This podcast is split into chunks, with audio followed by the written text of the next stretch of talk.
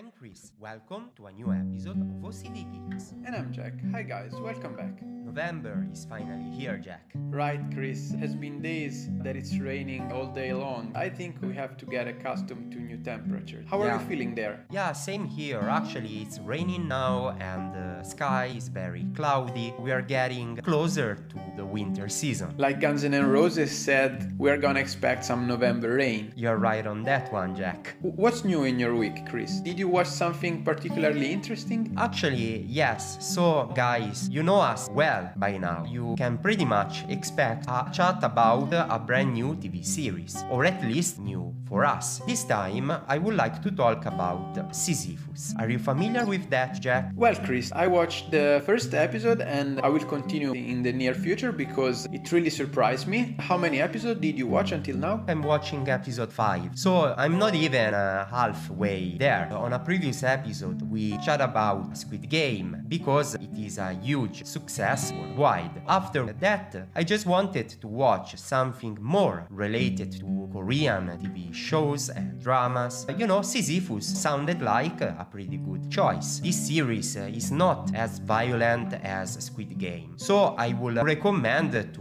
a wider audience. It is still related to science fiction. In the past, we talk about Salvation or Invasion on Apple TV Plus. This time, it is not about aliens or space travels. It is more about traveling through time. Yes, the setting is a dystopic future. In the first scene, we see a daughter talking to her father about going back to the past to prevent some dangerous happenings for the humankind. Actually, Cris, this first scene really moved me to tears with no food, no advantages, comparing to our present, which of course, full of resources. Beside the girl coming from future, the main character, who is actually a genius, a brilliant engineer. At the very beginning, he was on an airplane about to crash. Somehow, he was able to adjust the plane and to save everybody's life. So, he's kinda a hero, but not your typical hero. You know, he has a sense of humor and he's kinda a playboy. Through flashbacks, you get a glimpse of his past, mysterious and tragic, because the scenes explore his relationship with brother who passed away. He feels guilty about some particular situation that happened. I don't want to spoil anything, let's say so. What I like about this series is the fact that mix together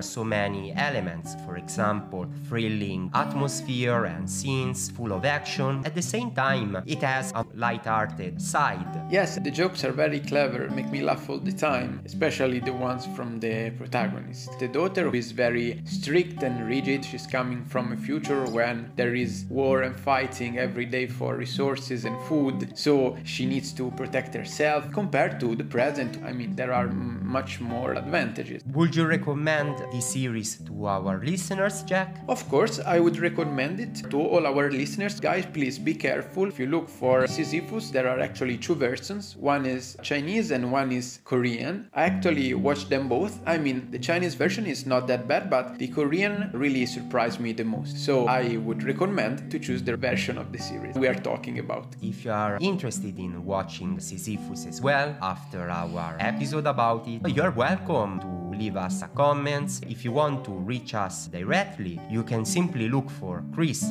underscore OCD Geeks as well as Jack underscore OCD Geeks, both on Instagram and Twitter. You can also check our webpage www.ocdgeeks.me. For now, let them talk our freaks. Stay tuned on OCD Geeks.